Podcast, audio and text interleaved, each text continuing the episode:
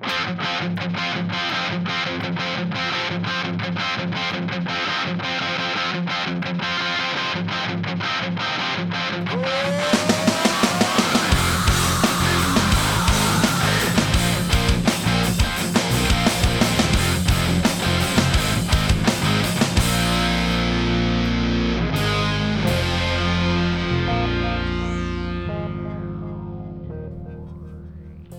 Welcome back to the Strength and Speed Podcast. I'm your host, Conquer the Gauntlet Pro Evan Perperis, and joining me I have Brenna Calvert. Brenna, welcome back. Yeah, I know it's been a while.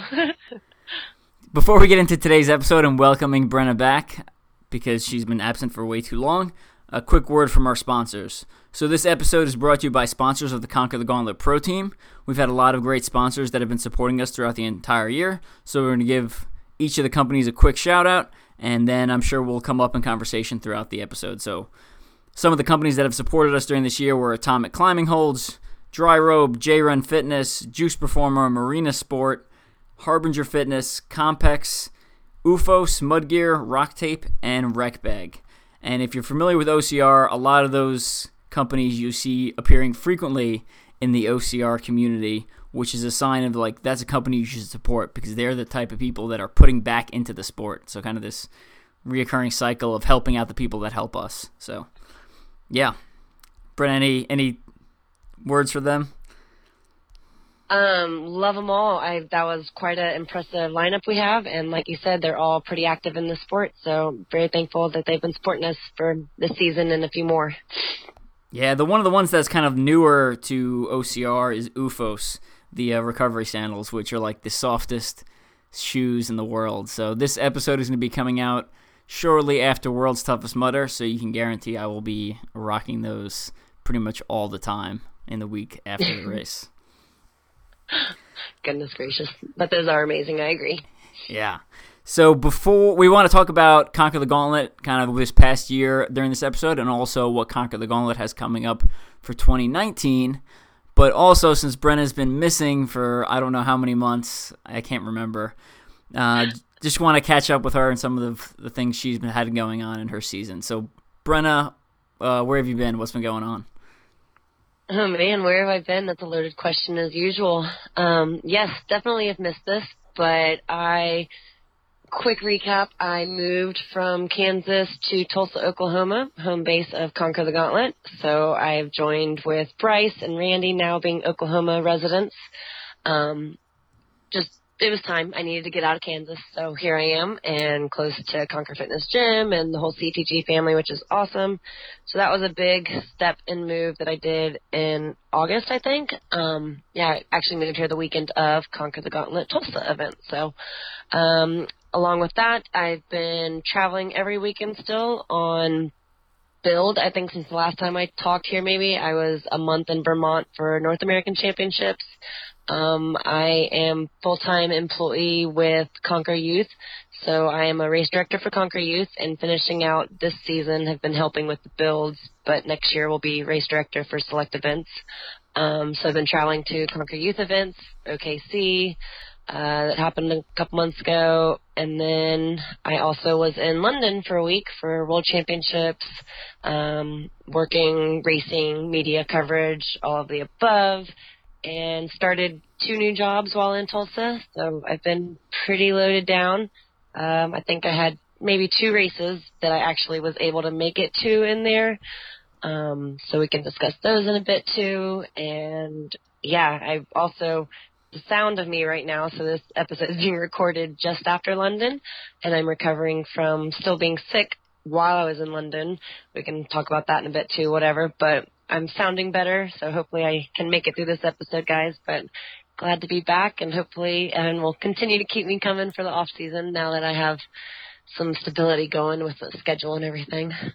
Yeah, now that the season's dying down, and you know, again, as World's Toughest Mudder kind of wraps up, my schedule opens up a lot more too because as we started this podcast, the goal was not to take away from training. So I try to squeeze them in when I can, and when in, in the off season, November, December, a little bit of January, there's a lot less training on my side going on, which basically lots of lots of the high volume running goes out the window, and it becomes mostly strength training. So my schedule should free up a little bit more too. So hopefully we can connect a little bit better. Well, that's what we were laughing because I was like, yeah, I have, I'm back in like a good service zone with Wi-Fi, but I'm now working two jobs Monday through Thursday, and then every weekend I've been traveling. And unfortunately, that still continues until like I think December, the first weekend in December is the last weekend of travel. But I'm traveling every weekend. Again, this might be coming out then, but I've got Conquer Youth events, my last few races, and I'm just I'm ready to be done because I think it's all catching up to me like it does every year. yeah, no kidding. So speaking of traveling and kind of wrapping it up at the beginning of December, coming up on December 15th, tentatively, which we're going to lock down by the time this podcast episode comes out, but planning on doing another Conquer the Gauntlet Pro Team takeover of Conquer Fitness in Tulsa, Oklahoma. So if you're in driving distance of, of Conquer Fitness in Tulsa, head over, or if you're not in driving distance, fly in because it's going to be awesome. So the pe- previous ones we've done, we basically did a workout Saturday morning, we did a ninja competition Saturday afternoon. Sometime mixed in there, depending on when we were free, we do basically like a Q&A with the pro team. So whether you're asking for obstacle specific techniques, nutrition tips, um, general training plan, how you schedule work life training balance, stuff like that. Basically, the floor is open for anything you want to ask. And then Saturday night, not officially part of the weekend, but we have a little after party, which is going to always a good time, especially because we're all in the off season. So some of the team members who are normally in serious training mode are interested in letting loose a little bit. Oh man, yeah. We won't just. It's one of those. What happens at Conquer Takeover stays at Conquer Takeover. But definitely ask around about the first two we've had, and this one's gonna be even better because now I live here, so we have more more places to hang out Saturday night. I know. So does that mean we're using your place Saturday night? instead of yeah, uh, we, David yes. with the baby. We can be like my housewarming official break-in Brenna's house party. Woo! there you go. So uh, I believe it's is, is the fifteenth or the sixteenth. Let me let me just double check real quick. Um, it's the fifteenth. Be... Yeah, Saturday, the December fifteenth. Yeah. So yeah, definitely head over Sounds to Tulsa. Like. It's gonna be awesome. Party at Brenna's house. You know, we'll have a like we'll have it. a good time. So so, so as at Conquer Fitness, are you providing training to people there too, or picking up some classes um, or anything like that? So, honestly, I am so sad to say I've been to like two classes. I guess I've lived here almost two months now, but I have only been home one weekend and have worked every day since. So I've made it to like two classes and been there one time. I unfortunately have been missing out. So I'm just ready to get this off season going basically so that I can catch up on my new home in Tulsa, going to Conquer Fitness because um Steve Main Prize just started I think last within the last month. It's been I think maybe 2 or 3 weeks a new class that he has introduced. Um it's really I think specific strength building and it's like an early morning class that they didn't have previously. I think it's on Mondays and Fridays. I'd have to double check the time, or you can look on um, Facebook. But it's a new class added that I'm really excited to go to with his strength training. So um, definitely check out Conquer Fitness if you're in the area. They've got new things happening, I guess. So I've been missing out, and I know Bryce has been doing a couple classes up there. One of our other teammates that lives in the area does coaching and classes. So I hope to in the off season um, get to spend more time up there with everybody training and mingling with the CTG family. Yeah, for those of you who don't know, Bryce he's has the most number of Conquer the Gauntlet wins out of any male, which I believe is at seven at this point. So definitely a CTG specialist. So he's not really well known outside of the Conquer the Gauntlet community, but when he shows up to Conquer the Gauntlet, he always puts on a good performance. So um, definitely someone who knows what he's talking about and can help you kind of reach your goals. And definitely someone who'd be cool to talk to just if you're passing through the area. They do do day passes, so you can stop by anytime you're kind of passing through Tulsa if you if you live in the Midwest. All right, so you're also yeah, you said you're also involved. me, and I'll try to meet you up there. yeah. So you also, you also said you're involved in Conquer Youth. Now this is the first year of Conquer Youth. So how's that been going, and kind of what's planned for 2019? Oh man, uh, the first year has been a great start. I feel like for a, a company that's just for kids. I love it. Um, they wear me out. Uh, Nathan, our other teammate, Napalm, is on the build, so you've got a lot of familiar faces. Um, be getting a lot of American Ninja Warriors. We're hoping to start getting to come to some events and help promote and be there just because all the kids know about American Ninja Warrior these days now. And um yeah, we're finishing out this should come out yeah, this will be out by the time our final event for 2018 is happening this weekend, November 3rd in Little Rock actually. Um so that'd be exciting to close out the season. They've been going great, and then we are ready to rock and roll for 2019. We just rolled out with our new updated website um, and promo video. That I mean, when you I remember when I first got into OCR and watched like Spartan videos on YouTube and the smoke and the fog, and it got you all amped up. There's an awesome youth video that is amazing coverage and it just gets you so psyched up for these kids and seeing them out there having a good time on course. And uh 2019 we have a bunch of new venues that we are looking to do. So um spreading out as far going to Atlanta in the spring and we're going to have a couple more in Texas this year. Um there's like Florida. a Tampa, there's like a Tampa yeah there's a Tampa venue too. Yeah Florida and uh Chicago. Um but we're yeah, it's I mean it's great. They've been doing special events too. So not only are we going to like the selected cities that are published events on the website, but we've been booking with schools, um, private events that just want to have, you know, a couple obstacles set up that we can come and do and showcase or set up a full entire course for them.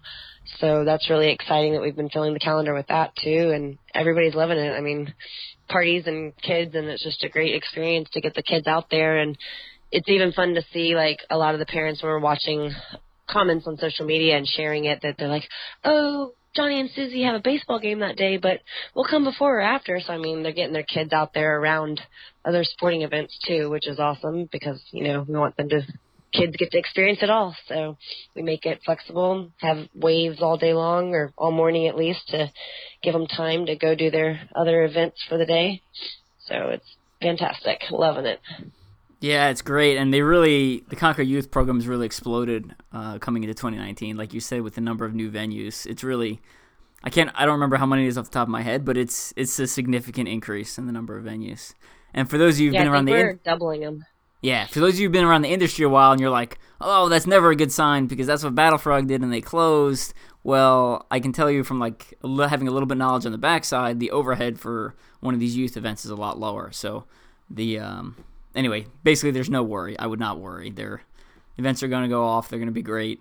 We're you know conquer the gauntlet and the conquer youth program is going to be inspiring the next generation of OCR athletes and kind of this is the way to expose them to it. Now, if you haven't yeah. seen any of the conquer youth stuff, Brenna, tell us about some of the obstacles because they are they're like legit. They're not like here's yeah, a here's no, like a tire that I want you to crawl through. It's like this is like a legit obstacle. Yeah, so we kind of everybody asks, you know, is there mud? Is it a mud run for kids? Um, we're not going out and creating a mud run. I mean, if it rains, it rains and it's muddy, but we're focused on obstacles for these kids, you know, to be the next American Ninja Warrior, the next Lindsay Webster, Ryan Atkins, OCR star, and they've got we've got different lanes basically to accommodate because it's ages five through seventeen. So we have stuff for the smaller, littler kids, and then also height difference plus skill difference. Um, there's a rig with force five holds on it. So I mean, it actually has rings and balls and grips.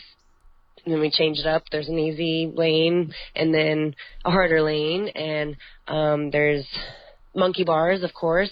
Um, something that's really unique, I think, to a kids event is we have basically like the ring hook or ring toss or whatever you want to call it that you've seen. It's now, I think, featured in Indian Mud Run, and it was at OCR World Championships, but where you have pegs and you traverse them using rings. We have that for kids. And it levels. used to be well, that used to be a Tough Mudder obstacle a couple years ago. It was like a Legionnaire special, Dead Ringer, it was called. But basically, yeah. Yeah, they, and I've seen it at American Ninja Warrior too. So that's featured, and um, I mean those are your three like big ones, and then we have there's a balance obstacle for the kids. There's a carry, um, wall heights. There's a warped wall and a slip wall. So I mean, we don't just make them crawl through things and jump over little logs. They actually have some tough obstacles, and it's been amazing to see. Just like a, I mean, it, you like a real adult OCR, but the kids how excited they are that it's just for them. They don't have to go tag along with their parents. And I've seen kids struggle through obstacles and sit at one obstacle. You know, one kid sat in line and tried 10 times until he finally got through and hit the bell. And it was just the most excitement. And there's medals and shirts and everything that are specifically for the kids. So they get as much recognition and excitement and who knows what will happen with 2019? Who knows if there will be maybe a competitive or more of a race wave or something. We've tossed around the idea, so that might be something coming up to keep an eye out for. And yeah, lots of good stuff in store for 2019, that's for sure. Cool. So this year's CTG wrapped up a couple weeks ago. Basically had six events: Dallas, Oklahoma City, Des Moines, Wichita, Tulsa, and Little Rock. All those venues are planned to return in 2019. Um, let's kind of go through some of the events this year and what your thoughts were. So, which ones did you end up attending? Yeah, definitely. And I think were you at all of? You missed one. I missed the first two. I missed uh, Dallas and OKC, and then I was in the, at the last four. So. Gotcha.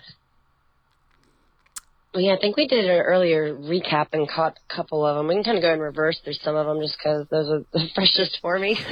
sure.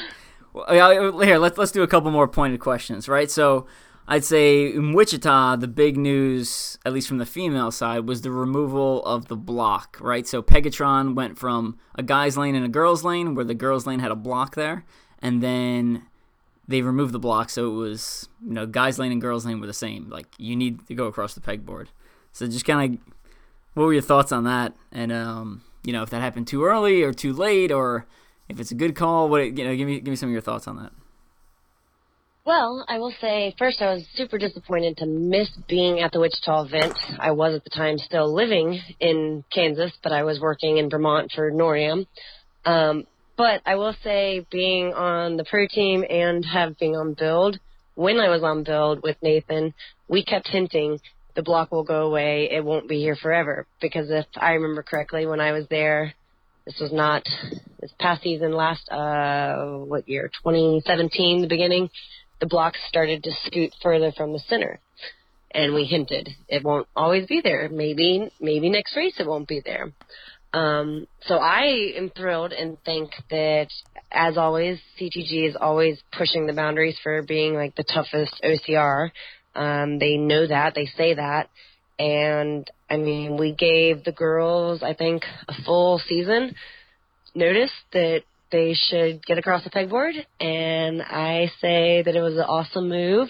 Um, it definitely upped the that, game. Because it, it was introduced at the end of 2015 at Tulsa, the peg, uh, Pegatron. And then it was around 2016, 2017.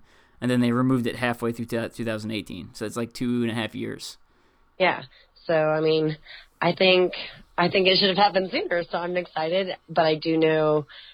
I mean, a lot of there's a lot of feedback from the season about it getting too tough towards the end, and they kept every event was different, and one event was really hard, and then the next one they kind of eased up depending on the terrain or what they had to work with or the placement of things. But um, again, we CTG's always been one to push the boundaries. So when the block was removed, I don't think too many people were surprised by that. Um, and we never had, there wasn't like a time where no girls got through.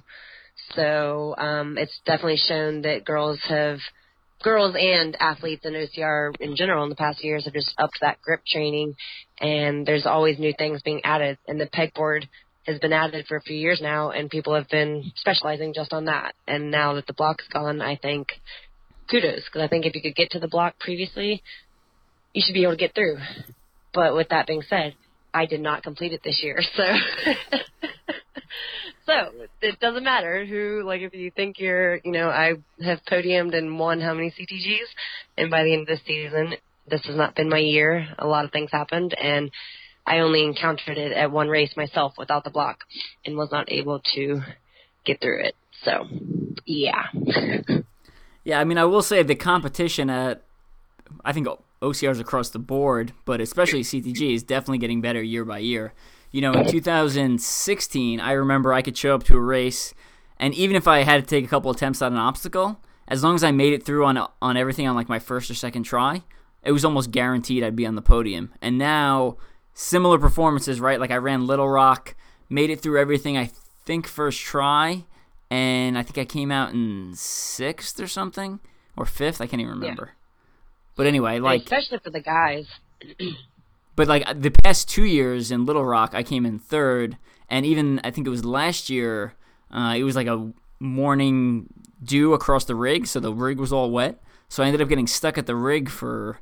Know, it took me like five tries to get across, and I still came in third, even with you know, you know, four miss miss attempts and you know, shaking my hands out and a little bit of pacing and stuff like that. So competition is definitely getting better, and I think you know they continue, like you said, they continue to push the limits and make athletes get better. I'll also say that you know CTG, just like every, any other race company that's giving away prize money, is, you know they're giving away their own personal money or their their own business's personal money, right, to people who can conquer the course. So, you know, to me, they, I think regardless of the company, you can make it almost as hard as you want if you're if you're giving away money, right? Like at that point, you know, like no one. I mean, obviously, Ninja Warrior is a little bit different because they're giving away a lot of money, right? Like a million dollars. That's like preposterous amount of money. But you know, you know that that that that show went something like eight seasons without a winner, and then they had two guys finish, and then they've had no no one finish since. So, um, yeah, just something to. No, it's it's like a pride thing too. I mean, because like you said, it's and especially CTG, we've always prided on family and a small company that like it's their business's money going out to these athletes, so they they want to challenge you. And to that effect, I will say and give some shout outs that it's been awesome to see, especially this season. We love seeing new faces at Conquer the Gauntlet, and especially familiar faces to OCR, but new to Conquer the Gauntlet. And we're finally getting a few more each season. So like this year, I mean, off the top of my head, I know I'm, there's been some great guys, but um, Ken Corigliano, known as Air Force Ken, has shown up and dominated and had fun, and um, Benny Gifford and um, Victor Quesada, and they've all come and podiumed, I think, or belted and had rave reviews, but they've also been defeated. Like I think at uh, Tulsa, got a couple of those guys to where they lost their band, which you know that didn't hadn't happened since Battle Frog, where they aren't even doing mandatory races because of Spartan and things. So it's been awesome to see guys and the girls alone competition. Like you said, we've seen um, Rachel Corigliano come and dominate with her speed, and Alex Walker and Chris uh, who's now blown up on OCR, and it's been awesome to see them all at these events. And I want CTG to keep getting the faces because it just brings it's it's hard and I love not that I want to see these people like struggle, but I've seen them succeed and then it's awesome to see them at a tough race again like Battle Frog and remember those days and you know, I think it'd be nice to get a Rose Wetzel and Lindsay Webster and we keep trying and the schedules just conflict, but hopefully we'll get them out one season and they'll attempt the Pegatron without a block or since we can talk more about the last races. I mean, Pegatron evolved past the block, did it not? well, what did we do at the end of the season with Pegatron? yeah, well, at the Tulsa venue, they built a moat essentially underneath it. So when you fell off of Pegatron, you fell. You didn't fall two feet onto land. You fell, you know, six, eight feet or whatever into a pile of muddy water, basically. So it's like, can you make Pegatron harder? Yes, and they can. And I think don't, I don't think challenge. That's all, I think that's all mental, though. I mean, like, what's the difference if I'm over, you know, ten feet of water or I'm, you know, the ground six inches below my toes? To me, that that's just complete mental. You know, I mean, obviously, I guess there's a little bit of component if you're in one of the, you know, later group of athletes to get to it, and if every peg at that point is dunked in the water, then it makes it a little bit harder. Yeah. I'll say, but um, yeah, I think again, again, I think that's mostly mental. And the other thing I like is you've seen, like you said, you sometimes you know the obstacles get difficult to the point where you'll see people on the podium or in the, you know in the top five or top ten that wouldn't normally be in that because of running speed. So I think it pre- pre- creates a unique aspect of the sport again where the fastest guy is not always winning. It's whoever can balance the speed and the strength, uh, strength and speed. Oh. That's a good one. Good. Zing! I, I feel like we should have some sort of like buzzer or something that goes off. Or like some sort of bell. guys. This is not Yeah. scripted. yeah, well, we've actually have like no script for this episode. We're winging a lot of it. Um, but yeah, I think that it creates a nice balance where, again, that and that's one of the reasons I love OCR, right? Because it's the same. If you, if you line up on the- start line of a 5K and ask people their PRs, you can pretty much line people up in the order they'll finish. Versus an OCR, it's like on any given day, it's any men's or a woman's race. So yeah, and I mean, you don't even talk time necessarily for OCR. I mean, you do, but not like, oh, what was your time on the last CTG course? And I mean, we might say it, but like, it's going to be 10 to 5 minutes difference. You never know because you never know what's going to happen. Also, like, so we've discussed, I mean, Pegatron's change and evolve was the block being removed and or a pit being added. So who knows next year. Oh, and they also, if you remember, I don't know, this is kind of like specific to the structure, but um, the inside used to be kind of open backed, and there's an issue of people used to wrap their legs around the back, and it was mainly a safety hazard because if you hooked your leg around the back and then if you like fell, you're going to be dangling by your leg kind of, and it was also a way to somewhat cheat and by like hooking your leg around the back, you know, you could pinch your thighs and dangle out further. Well, uh, mid-season, and it was just helped with the structure build. They blocked that off with, um, I guess it was like plywood was stuck there now, so that you kind of couldn't reach around the back. So that made it, and some people didn't even notice because they didn't use it. But then for those that a unintentionally or you know just like instinct would wrap their legs, it kind of made it harder again right there, just because they blocked it off. So I enjoyed that because it allowed for rules to be broken and extra monitoring, so it just kind of made it better. But yeah, other than Yeah, I- that, I agree. I mean, anything that makes it easier to stay within the rules is going to be better, right? yeah, And, And I'll also say the I I think it was the can't remember if it was Dallas or OKC because I wasn't at either of them. But one of the first one of the first I think it was in Dallas. They introduced the floating boards. Right, it was like three or four rig holds onto a floating board onto land, and that that that severely affected the field. Right, a lot of the guys were having trouble getting through the floating board. And it's funny you put something like that at the beginning of the season, and all these people are having problems of it. And you fast forward a couple months, and ev- not only not only are pe- people are not having problems getting to the board, but you know they, they've made it harder, and then some people are still getting through where, where they put the floating Yeah. board in the middle, so you had to actually, you know, get onto the floating board and then get onto a different hold. Um, so definitely something that you know you you introduce something at the beginning of the season, and people are like, oh, this is too hard, and then by the end of the season.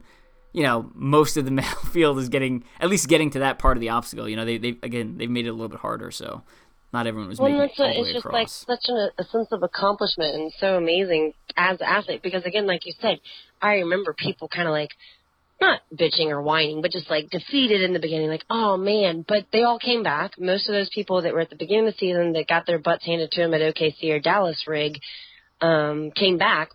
The remainder of the season, not only did they come back, I saw how many people, again, CTG is the one that like, I see people go and build, add to their home rig the next day after a race. So how many floating boards were added to people's home rigs in the season this year? And then I mean, they've been in American Ninja Warrior and at gyms, but it hadn't been in a race yet um, that I know of. And maybe I'm wrong, but like CTG I've never introduced seen one it. in a race. Yeah. Yeah, and people failed miserably and went home, built it, and then, like you said, they got it on the next race, or some of them didn't. But I think it was CTG Tulsa was the hardest rig I've accomplished, and I think it was the same for guys. But they had like on the guy side, it was a floating board and like this crazy PVC pipe, and they put that on the girls, not the board, but the PVC pipe. But it's like how many people finally got through it, and it was just like. Y'all remember at the beginning of the season how much whining you did about it, and now you just did something twice as hard, and how accomplished they felt. It was just, it's awesome to see it and witness it. And then, I mean, again, there was the flip side. There were a lot of people that were defeated, but um, some of them, I mean, some will say it was too hard and it took away from the fun, but I think there's very limited that felt that way, and it wasn't anything intentional by the owners of CTG. You know, sometimes the way an obstacle falls in line with the others, it just becomes harder and takes out the entire field. But they everybody's coming back still and getting stronger, and it just gives them the whole off season to like work on something and look forward to a new challenge next year. I mean, I don't know what. I, I don't know how they can make things harder, but they always find a way. So it's, it's scary. you know, my two two of my favorite, I think they're my two favorite CTG races ever were this year. Um, so one CTG Des Moines or Iowa. I finally came in first at a normal CTG. I've I've won CTG XCC before, but right, but I never won a regular CTG, and I had like eight something podium finishes. So right, huge sense of accomplishment there. But then at the next race, which was Wichita, I came in I think ninth, and I had I'd say almost as good of a sense of accomplishment but not because I won, but because I made it across a rig that I was having a lot of trouble with, right? I got stuck at the, it was floating board to a rope, and it just took me, I don't know, like whatever, nine tries to get through it. And there's the a video of me getting through it online, and I'm just like, I scream so loud when I get across. I'm just so happy, you know. And I remember the video, and I remember the carnage because I was in Vermont, and I was just like, "Where? What is going on with my team?" And some of y'all, uh, poor guys, lost bands that like had never lost a band at CTG, and it, w- it was so it was heartbreaking. But I was like, oh my gosh, they're gonna be so pumped ab- about it. you know, like I was heartbroken, but knew that none of y'all were gonna be pissed. Everybody was just gonna be like, oh man, this is not happening again, and yeah. it was crazy. Yeah, but and but it made me it made me like again I had trouble getting to the board and then getting off the board, and it made me go train harder. Where when they put it in um, Tulsa, again it was floating board to that PVC pipe. That was during my Endure the Gauntlet thing, my 48 hours. But you know, when I made it to the board every time, like without even an issue. Versus when I got to the board for the first time, you know, Wichita, like I fell off right away. So even just like a month apart or whatever it was, I had made significant improvements in my skill, uh, which makes me a better athlete um, overall. And I'll also say when it comes to like obstacle, I've said this before in the podcast. When it comes to obstacle difficulty, people always, people always actual answer is I want to be able to get across, but anyone who's worse than me can't get across. Like that's the ideal level of obstacle difficulty. Um, but you know, with with these races, I'd say 90% of the field, right? Most of the open waves are still failing things like the rope climb, right? So whether you know when, when you're talking about obstacle difficulty, I think there's a real small percentage of the paying participants that you're talking about as far as like who's going to enjoy it, who's not going to enjoy it and stuff like that. So I think there's a lot of people who say they want to be challenged, but then when they actually are challenged, they don't like that feeling. Like it's because at some point you're going to fail, right? At some point it's not going to go well and um, that's a temporarily uncomfortable feeling as long as you go back at it and train and improve for the next event. So, just yeah. my two cents on the topic. No, I agree. I did want to throw in kind of a little plug at the moment because I forgot that what we were, as we're talking about the rig, they incorporated, and I think through the whole season, had atomic holds specifically on both guys and girls lanes. Um, they had the atomic bungee and the different like crossbars or balls. Um, and so definitely if you're trying to up your rig game and know that you're coming to CTG, I get some atomic holds and check out our website for links to them. But we also, when we set up our protein tent, um, have like a atomic pegboard configuration that you can get for your home and have atomic holds to work on like ball grip and pegs at the same time. So it's pretty cool. Yeah, obviously, a huge fan of Atomic and love them for not only for rig training, but I also use them for strength training, right? So, like, I even do things like I've taken a piece of fabric and looped it around a dumbbell and then used that with like an atomic hold for like bent over rows and stuff like that. So, I think there's a lot more uses of them than people initially think. And then also another, if anyone else wants to work on more grip strength, another one of our sponsors, Harbinger, makes fat bar uh, attachments. So it's like a rubber sleeve that goes over a dumbbell or a barbell and allows you to work on grip strength while you're working on other training other muscle groups, whether that be back, chest, or triceps or biceps, whatever whatever you're working on that day. Not to get too sidetracked, but I get so excited when I see things like from our sponsors out in uh, a quote unquote real world because like I'm always at OCR stuff, but Harbinger is everywhere. I mean, they are a fitness company that has everything. Like I went to the store at Dick's to pick up a home pull up bar because I just moved and I bought a Harbinger pull up bar. I was like, oh, I get to support my sponsor just like they support me at a non OCR thing. So keep an eye out. Harbingers everywhere. All gyms, training facilities use their belts. pulleys, attachments, gloves, you name it. So Yeah, they're huge. They're huge in the strength training world, and I know Randy teaches that uh, was it Buns and Guns class at her gym, where she uses the dip belt, uh, which I use mostly for pull-ups and weighted dips. She uses it as a way to drag tires. So her and her like female mom athletes that she trains like hook it up to a tire and like run up and through down the parking lot dragging. Love so a lot of uses there. Anywho, All right, let- sorry. To- Let's start talking about 2019. So 2019, uh, the CTG schedule. I don't know if it's complete yet, but it has at least the ones that they had events in 2018 have been released, and they do have dates on the calendar which you can sign up for. I will say sign up early because again, they don't really get cheaper than they are right now. You know, there'll be discounts later in the year, but typically the the price is also going up. So um, you're not really going to get it cheaper than it right now if, if you sign up. And I'd it's the a other- great price. It's ridiculous. Like people still don't realize. I mean, by the time you sign for- up for all these other OCRs, you're over a hundred plus dollars with parking. And I think CTG, you know, you can get your your ticket and your parking and everything still right now well under a hundred dollars for Oh, ma- main waves. So get on it, people. Yeah, absolutely. So But one of the other big excited about? Actually, I'm not. I know everyone thinks like I'm like super excited about this, but I'm actually not as excited as people think. Um, one of the reasons I like Conquer the Gauntlet is because I do all these endurance races, and then on Conquer the Gauntlet days, I can just show up and you know just kind of go all out, single lap, max effort, right? Kind of see where my speed's at, uh, and then enjoy the day with my family or with the CTG family or hanging out at the protein booth, helping people on course, stuff like that. But in 2019, CTG announced they're going to be doing something called Conquer the Gauntlet Continuum.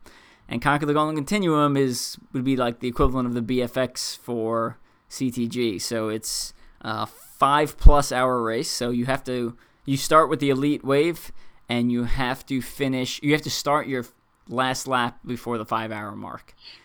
And then, so I don't think there's a time limit on the last lap as long as you're essentially up and moving and they aren't pulling flags. Uh, but yes, multi lap option. You do as many laps as you can in that time period. Um, one of the cool things that they've done is right, like CTG's obstacles are hard, like we just spent the entire podcast talking about.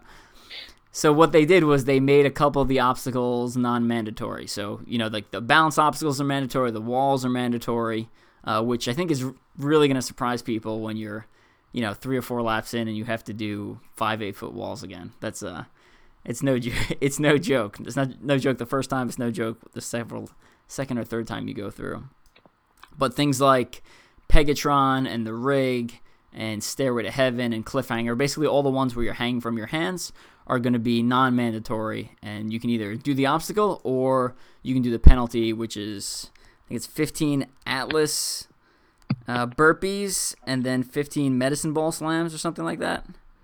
15, 15 med ball thrusters and 15 Atlas burpees, which I'm not 100% sure what that means, but um, it's yeah, probably I can't not. remember exactly. And here, I'm trying to I've got a connection that's like being funky. Anyways, um, but the exciting part. So I completely understand what you're saying because now it's like, do you race all day and miss out on the whole CTG experience? That's like a big draw for you, non-endurance weekend event, or do you just you know hang out, just do the first lap and then hang out? Um, but the exciting part about this event is you can kind of double dip. So because you start with the elite wave for those running competitively in the elite wave and think they can go all out and then continue that later on, you basically can podium or belt in the elite wave and continue to do the continuum all day and possibly go there is a prize for continuum um, top finisher and you could get both, which is kind of cool.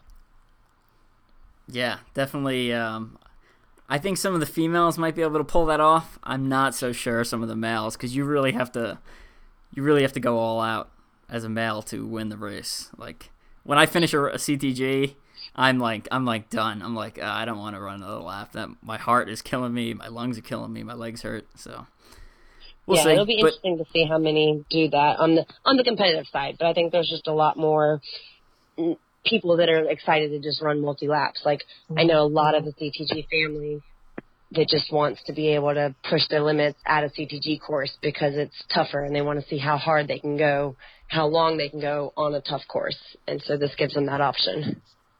Absolutely. And I don't know if you were checking Facebook right before we started this podcast, but they literally just showed the 2019 medals. Have you seen them? I did. I did just see all three medals are really cool because we haven't. Um, they basically do like a. Last year they did a all-in medal that you got for going to all six events, I believe, and then for 2019 it was just announced basically um, four races gets you a really cool collector's medal. And they, like you said, just released that a couple hours ago from when we're recording. And so it's the finisher medal for your regular CTG finisher. And they released the four race collector medal and the continuum multi-lap medal. So that's all the bling. People like the bling. Yeah, they did a great job with the all-in medal this year. If anyone saw it, it was like you know dessert plate sized medal with a bunch of gauntlets on it and a lion head and stuff like that. And then this year, the four me- the four race venue medal she's talking about is called the Centurion. So it's four races, which will be 100 obstacles, hence the name Centurion.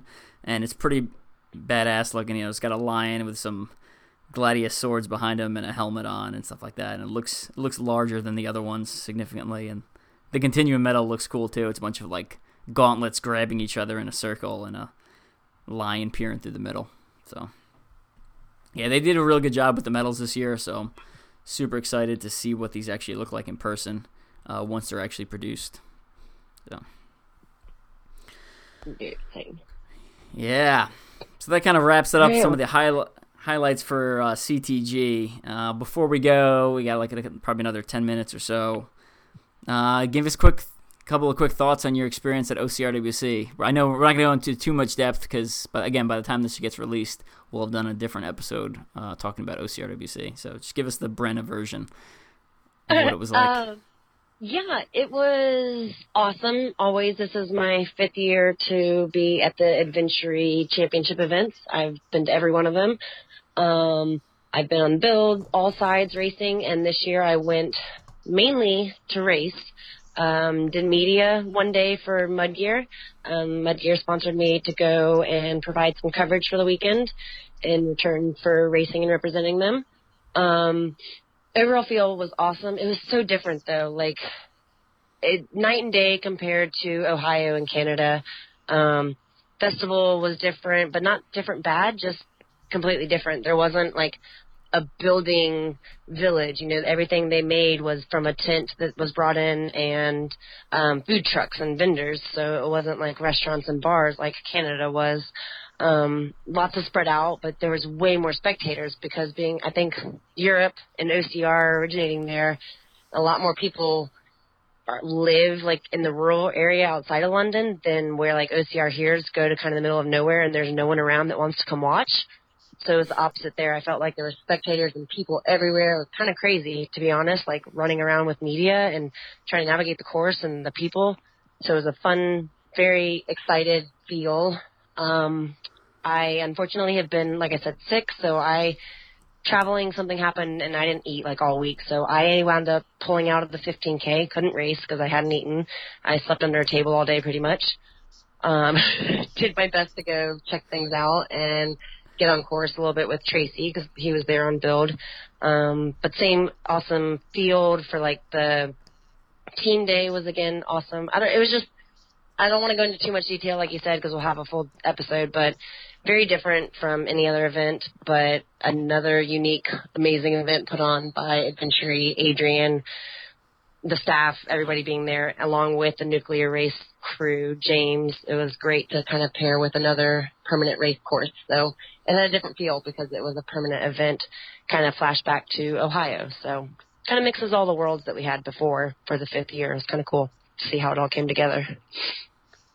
Yeah, well, you still managed, even though being sick, you still managed to do a good job covering uh, some social media for Mudgear. I remember you seeing seeing your uh, Instagram live stories, whatever Instagram stories, covering various parts of the event and hanging out with some of the dry robe guys and stuff like that And the yeah, it was people, awesome. So. I saw, yeah, two of our sponsors themselves, like different families of them, being in the UK, so I got to go meet some of the um, European representatives of WreckBag and Dry Robe finally meeting like the official Dry Robe people that we've been sponsored by, which was awesome. Um, and then, And there's- like you said, the I mean- coverage.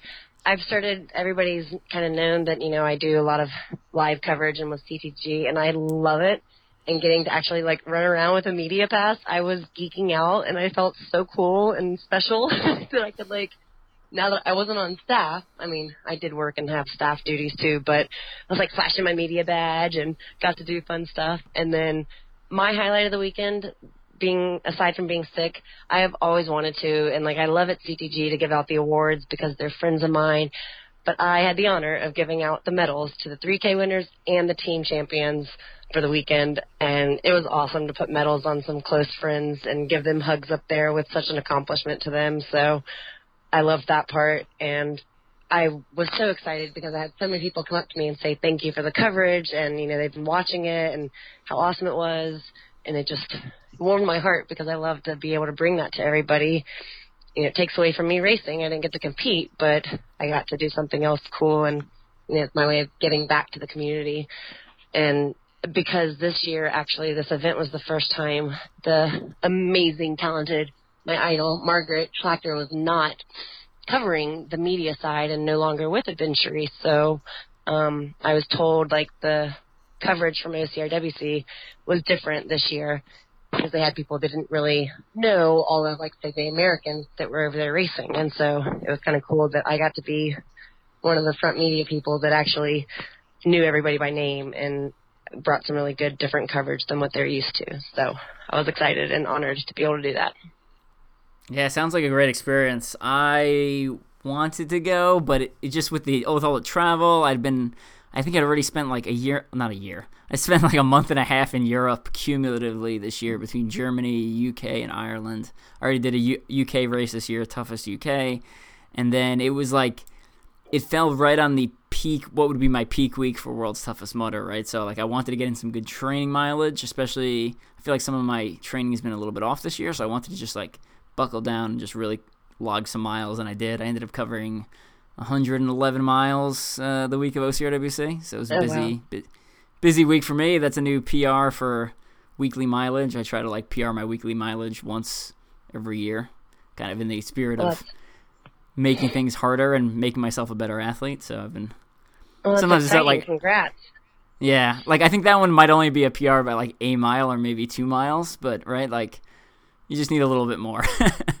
so, Yeah. and I felt Well, I felt you really good. All the, all the traveling, I mean, that's something different that being from the U.S. to experience. Like every past four years, Europeans have come over and interrupted their lives for traveling this way and jet lag. Oh my gosh, I know you travel way more and I travel the entire like year, but the distance, like this is just again, I'm still recovering, and I've heard from others that you know have felt no motivation to train the past week. You know, getting over the travel, and you would have been it would have ruined, like you said, leading up to World's Toughest Mudder. So kudos to everybody that's done it for years, coming over to us, and I'm proud of everybody that has traveled and is recouped and back to work and functioning now. But um, it's rough, and again, a whole different aspect when you try to factor in racing and traveling across the world for it. So it's made it very different this year for everybody, I think.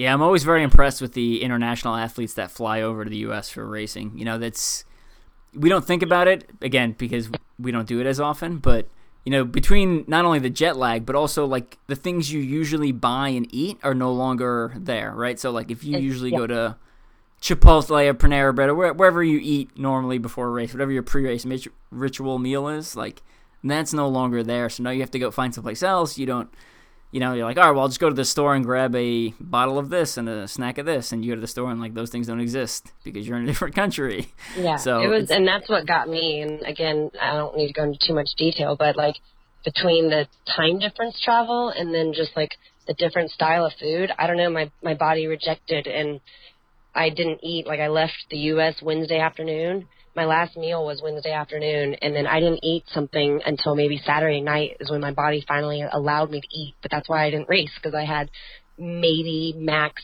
a thousand calories of liquid something, and it was just it wasn't that like I was sick from the food. I didn't hadn't didn't eat anything bad, but again, my body just was not accepting the travel. So unfortunately, it got me, and I was like, wow, I flew all the way to London to just. I'd, I'd been putting in training, and I've been trying. I you know was healthy and felt good and felt strong, and oops, it just didn't work out when I got there. So it happens. But like you said, we don't think about it because we don't do it. So now I know, and it gives props to everybody that's come over here the past four years plus for however long. So I think everybody should try to find. I've said next year I want to run a race in Europe again. Like if OCRWC goes back, aside from that, I want to go do like toughest or something specific to a Europe race.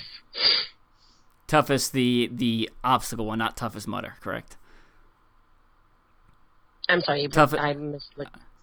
Yeah, toughest. You're talking about toughest, the ones with like the fast lane and the the one yeah. Jay Flores did earlier this year, not yeah. toughest Mudder. Yeah, yeah, definitely. Sorry. Yes, like the actual yeah. toughest series, because just to try something different in Europe. Yeah, and then on top of on top of all the traveling, right? You know, in the UK, you're driving on the wrong side of the road, so there's also like some like anxiety and stress. Like I remember being stressed slightly because I had to drive on the wrong side of the road to get to uh, Toughest Mudder UK, and like my wife wasn't driving. I had my daughter in the car, and I'm like driving on the wrong side of the road, and then you know running a midnight race and all, all sorts. Yeah, of stuff. Yeah, I actually so. um we had a my trip in London started with a flat tire on the way from the airport to the venue because oh, unfortunately geez. we kept hitting some curbs. I was not driving, but yeah, didn't didn't make it all the way without a flat tire. So. I will say one of the things. Uh, another shout out to our friend Amin over in Lebanon. That was super nice when Brenna and I went to Lebanon. They took care of like everything for us. So you want to talk about going into a place stress free, um, despite traveling a long distance. I mean, that was it. Like they really, they really took care of us and essentially chauffeured us to the race and chauffeured us to the, you know, our meals and stuff like that. So that yeah. was that was pretty we awesome. would have made it. It would have been uh, interesting without that for sure. oh yeah, the Lebanese drivers are um, they're something else. Like I, I've got stories of seeing people driving on their moped into oncoming traffic at night with no headlights on and I was like, how has this guy not been weeded out by like natural selection? like I'm I'm just like baffled. Um, That's amazing. You know, people the the lane lines in Lebanon are normally a suggestion, right? Like it's there'll be no one on the road and you'll be driving and the guy in front of you is just like playing Pac-Man, right? He's like in the middle of the line eating eating all the little the little beads there and just like lazily drifting left and right. And it's like, what is going on? So different culture, yeah. different uh, different experience there one of the cool races I got to do um, because I instead of taking a taper week leading into OCRWC was I went to a race in Minnesota called the Hammer Race, and they, they do a fall and they do a spring race every year. I tried to do the spring race this year, which was in the middle of April, and it was like the worst snowstorm I've ever seen in April in Minnesota. So that was awesome.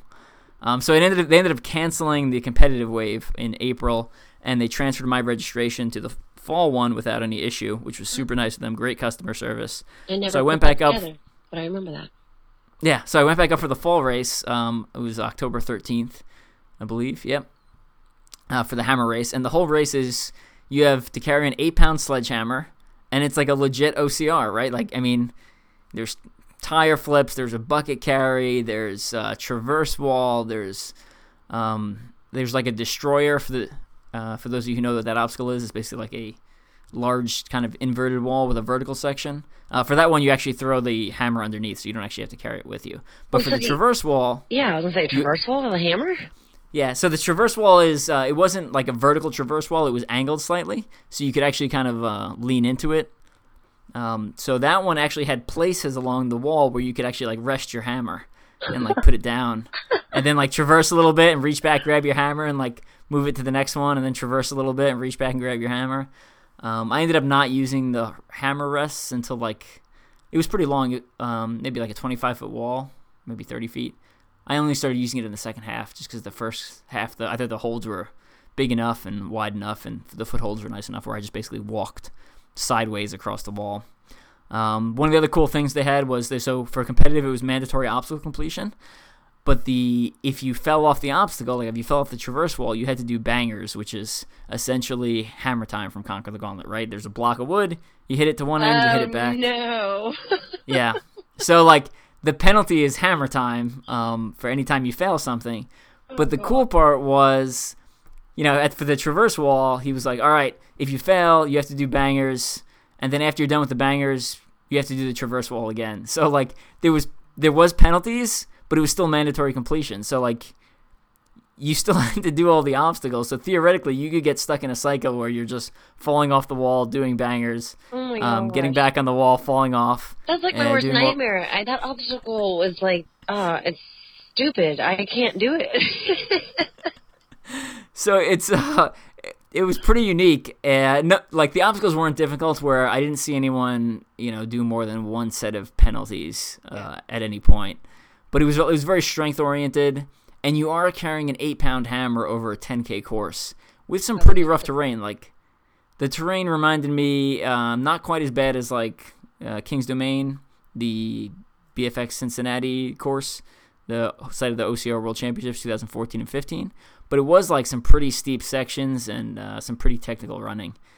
And carrying an eight pound sledgehammer, like it's not bad for like a mile, but after a while you're like, man, my my forearms are getting tired, and then like I would switch it to my shoulder, and then the next day like my traps were sore because of like the eight pounds that was bouncing on my shoulders for an hour and fifteen minutes.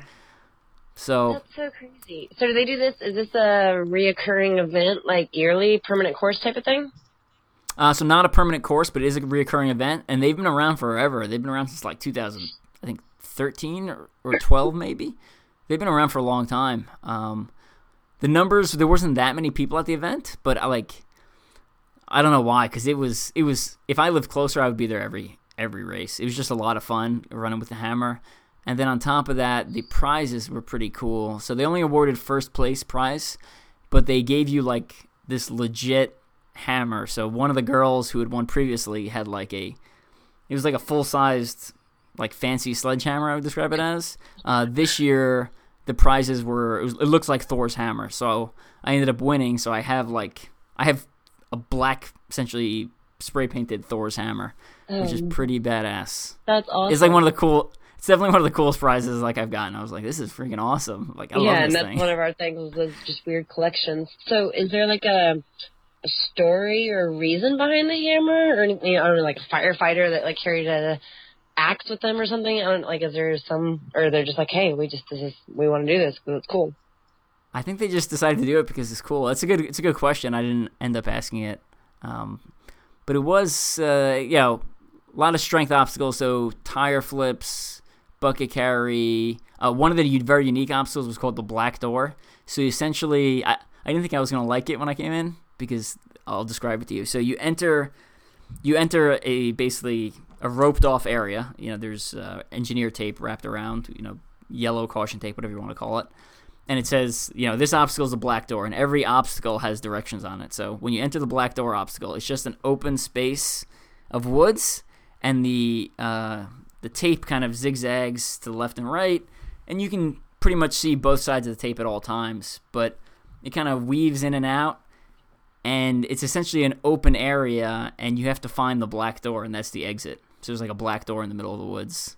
Um, so theoretically, you could end up running an extra quarter mile looking for this thing because you you ran right by it when you weren't paying attention. So you kind of like actually have to start paying attention.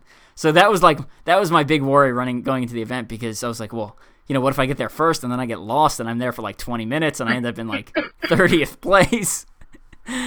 so uh, I found it, you know, I basically slowed my pace a little bit and found it pretty quickly. Basically, keep your head on a swivel and you know pay attention, pick a side of the uh, the course and just kind of stay near it. That's unique, Yeah. but I just have to. I mean, I don't want to like go into too much detail about the whole thing, but like a tire flip with the t- so was it essentially like a one arm tire flip, or did you have to find a way to like put the hammer between your legs and flip the tire? So eh, they do. Um, they have a Facebook group and they post all the rules ahead of time, which was really nice because I got to read them all. Uh, but every rule tells you what to do. So for the tire flip, uh, you could put the hammer down and then flip the tire. God, Um, for the the bucket carry, you put the hammer down, you flip to flip to carry the bucket. The timber flip, some kind of like a big uh, railroad tie you flip over. Um, you could put the hammer down. For the timber carry, it didn't say put the hammer down, so I carried my hammer with the essentially the log of wood up the hill.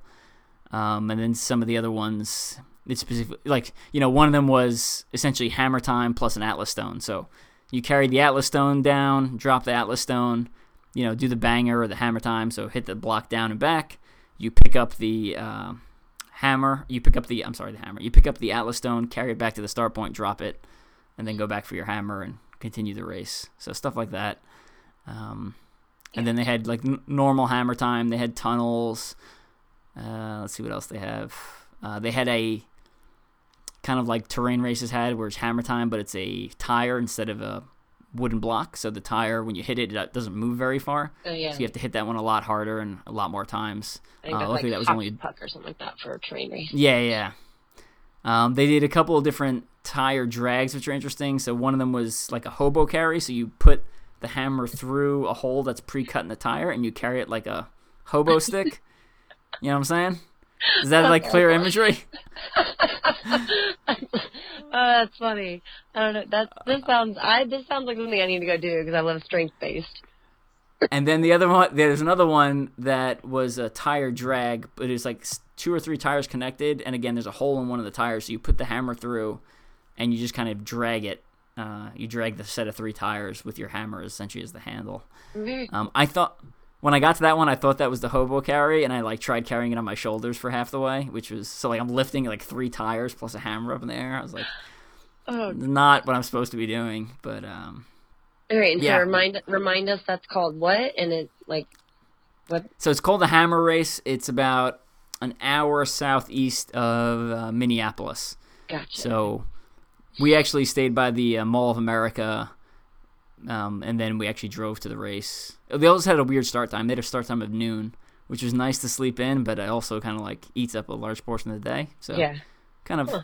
you know, has some advantages, some disadvantages, but definitely a cool race to check out. Uh, no prize money, but I mean, I think most of us do this because we enjoy it, not necessarily for the prize money. But Exactly. you know, if, if you're cap- if you're capable of winning, you get a prize that's way better than money, which is Yeah. a hammer. And that's what I mean. Some of the races that we all go to between that or Green Challenge or Mud Ninja and um, Indian Mud Run, those are all awesome races to go to that don't have prize money, but they have really cool awards or plaques or axes or tomahawks or ninja stars. I mean, who doesn't want all that stuff?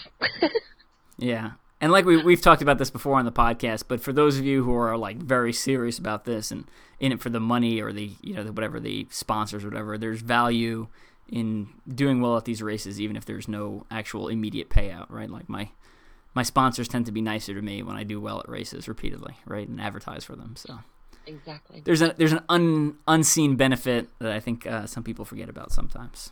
Very true. Good for reminding them.